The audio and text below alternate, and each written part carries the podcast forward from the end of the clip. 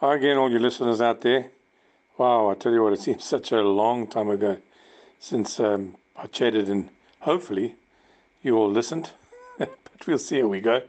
Um, the last time I spoke, I, I remember we chatted about the different type of woodpeckers, and and that was fairly interesting as far as I can remember. On my side, all birds are interesting, but um, I just hope that you found this in fairly interesting. Um, the reason why I, I, I mentioned it is because um, this time around, I'll speak about uh, basically their cousins, as as it were, and that's the barbets. Uh, they're mostly named because of you know they've got bristles, quite a lot of bristles around the the bases of their stout, uh, very stout, thickish, and, and and sharp bills because they actually use those bills to also carve out holes in trees and that for their nests. Their uh, heads are normally biggish, but the uh, smaller barbets which I'll also talk about, are called tinker barbets. But I think this time around I'm going to just start talking about the barbets as such. And next time I'll talk about the tinker barbets uh, that we find in our South African region. We have the white-eared, the crested, the black-collared, the acacia barbet, and the green barbet and, and white barbet. Um, on the tinkerbird side, we have the yellow rumped, the uh, yellow fronted, red fronted as well, uh, the green tinkerbirds, which is, uh, I'm not actually going to speak about the latter because, to my knowledge, uh, and as far as what I've reading about, they, they now seem to be regionally extinct and there was only like one sighting of it. So I don't think I'll actually uh, talk about that little thing. And I think the acacia, I'll, I'll bring that in when we talk about the tinker barbets as well. One of the largest um, of the, the barbets that we have in our areas is the crested barbet. And it can mostly and only be seen uh, in our sort of eastern part of our beautiful, beautiful country. Um, if if you took if you look at the map of South Africa and you and you took a line from north to south, uh, round about from the end or the beginning of KwaZulu Natal, the southern ends of, of KwaZulu Natal, and you kind of like go all the way up. That's basically uh, what I'm talking about on the right hand side. Is um, is where you must probably find all these birds. You won't find them on the other side, which is um, unfortunate because they really are such a, a beautiful bird. Bird, bird, yes.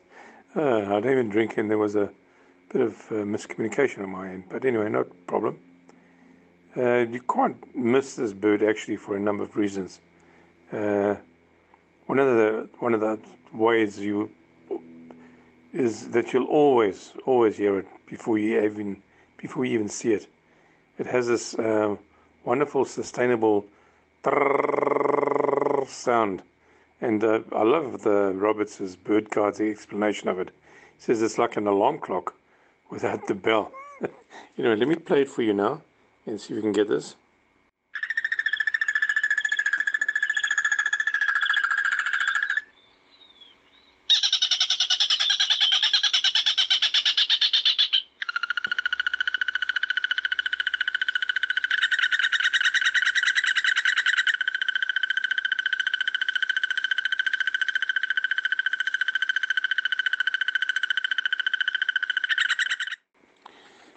They can go on for quite a long time. But um, it's it's there's not too many birds that sound like it, if any, uh, make that long sort of um, sustainable trill sound as I mentioned earlier. And but there you have it. Um, it's also a very wonderfully multicolored bird. Uh, the crested barbet's got this like speckled yellow and red face. Uh, not a lot of red, but a little bit of red with uh, little small black crest. Um, obviously, that's where the name comes from. Uh, the belly is yellow with the kind of red speckles, and the wings are, are, are black. Um, this sort of colorful pl- plumage actually blends very, very well in the bushes. You, you wouldn't think so, but you know, when they're sitting on a tree or something like that, it's very hard to see, you know, and they also have these beautiful white specks, and they've got this broad black band on its neck. Uh, they have a very thick, uh, very thick bill. Uh, they're normally seen in pairs, and uh, they normally mate and stay together for, you know, throughout the whole year. Uh, the female is a little bit different in as much that she's got the same, almost the same coloring, but much, much, much duller, uh, with a little bit less red uh, than the male, and its throat is a bit pale yellow. But you know, you really need to go into one of the bird guides that I have mentioned in the past, like Roberts or you know, um, one of those ones, and um, have a look for yourself and, and, and see what you uh, what this bird looks like. The other one I'll use a lot is the Sasol's um, bird guide, and they they're very very good bird guides. Well, if not, go into the web and and um, and have a look. It's basically the this barb is it's basically the only barbet in our area where the male and and the female actually have different characteristics. But uh, and they, they call it uh, showing a bit of my intelligence here, sexually dimorphic, dimorphic, dimorphic. Oh my goodness, I can't even say it. It shows you I don't really know too much about that, but but that's the name, sexually dimorphic, dimorphic, dimorphic. that's a difficult one. Oh my goodness. Um, they usually form a nest in uh, old trees in a hole and lay about two to five eggs, uh, which the female mostly um, sits on only at night, uh, but by, both in the daytime. So the female will sit on the whole night, and then the two of them will actually share during the day. They always clean the nests out, uh, poop scoops they're called, take all the fecal matter out, and after about two weeks, the chicks are born. They, they're blind at birth, but uh, um, the parents will continue feeding them until they are sort of ready to fly and leave the nest, as it were. The third barbet I'm going to talk about, but I'm not going to say too much about it because it's only really found in Zimbabwe. If you're up that place in northern, um, in northern Mozambique, it's um, one of the quieter of all our barbets. It's got a very low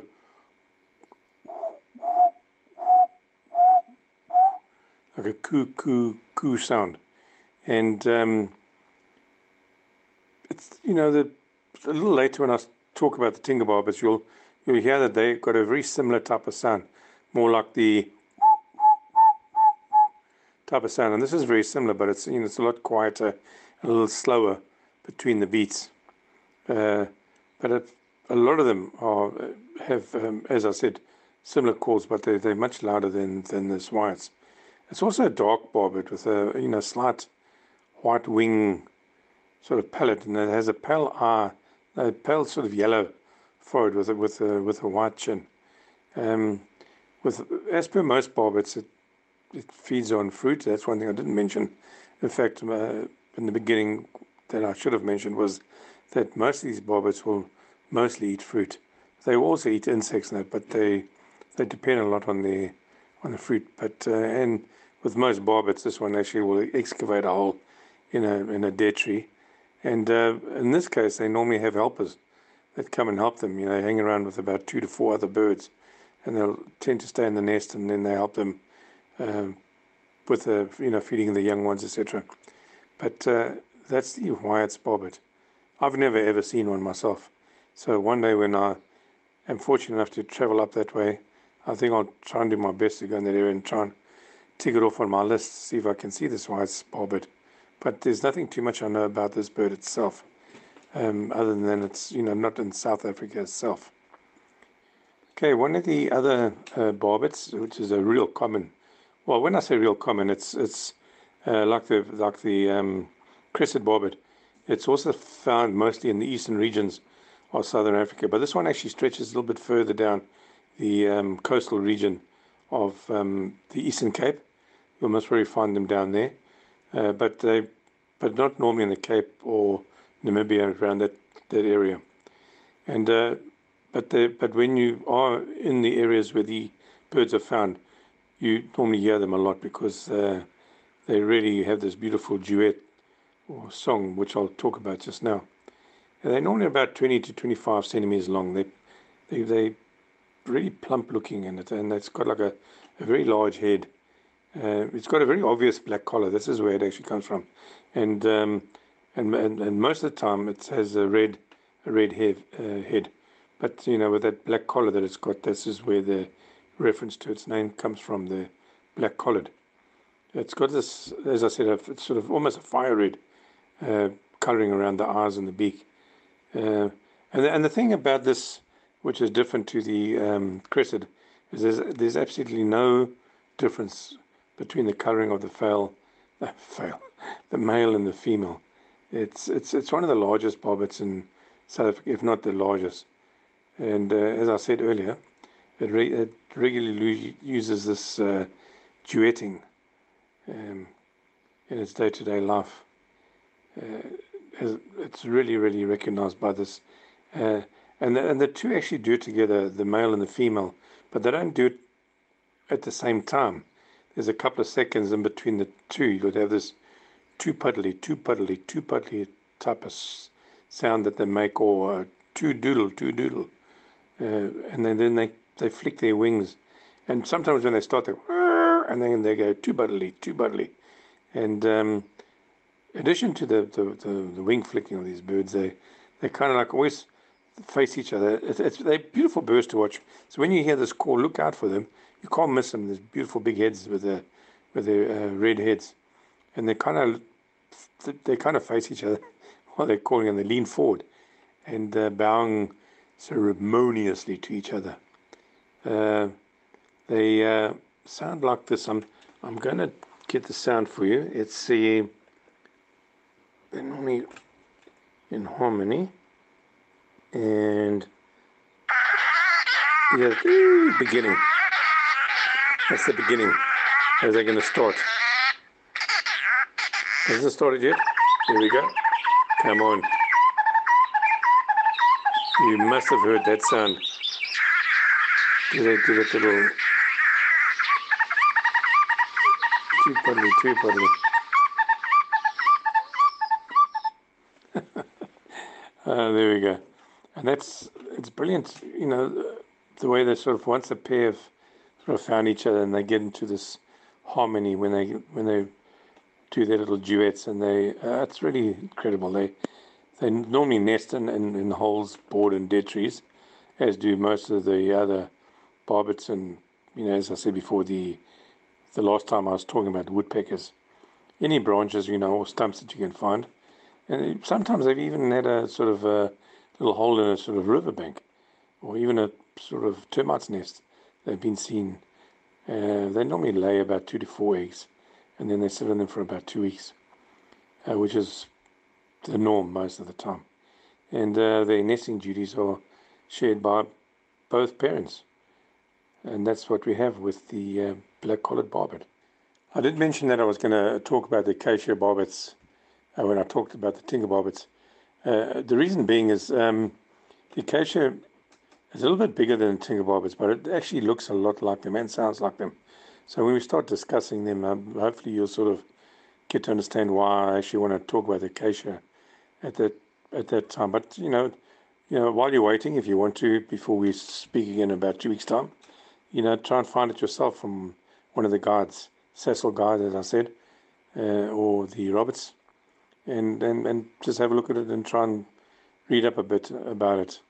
Uh, yeah, the last barbet I'm going to talk about here is, is a real gem.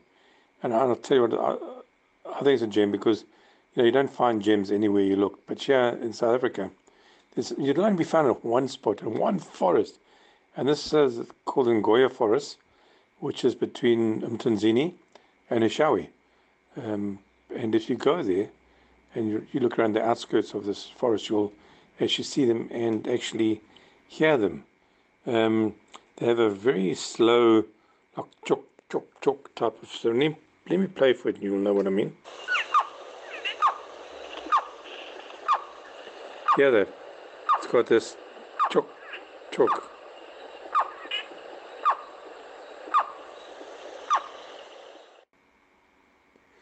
They've been kind of listed as, as vulnerable, uh, as you can understand, but it really is a must see if, if you don't mind traveling to that forest.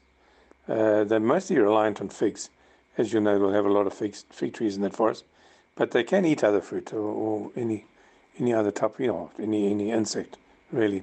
They're mostly found um, in the canopy, in the upper canopy of, of, of the trees, and um, they too, like all other barbets, are monogamous. And but these are solitary nesters, and they kind of excavate their holes a little lower down in, in, in the dead tree than, than most of the others. Uh, they have their foreheads and their backs are really dark olive green in color, and they've got like very pale yellowish sort of ear coverts. But uh, their chests are also green, and the stomach area is also green, but it's much sort of lighter, like uh, light, you know, much lighter shade. But they, I think it's definitely a, a must if you can sort of travel out of South Africa. If you're from outside the country, come and look for these barbets, as I said earlier, these barbets have these big bills and they, they're known because these bristles that sprout out around their bills. Uh, all these barbets are, are, are, very loud birds, but they're great fun to watch. And uh, next time out, as I said, we'll talk about the smaller barbets, which is the tinker barbets.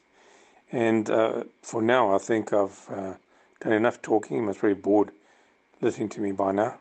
And that's all I have for now. So um, until next time, please go out there and have a great time birding. And that's so long from Big.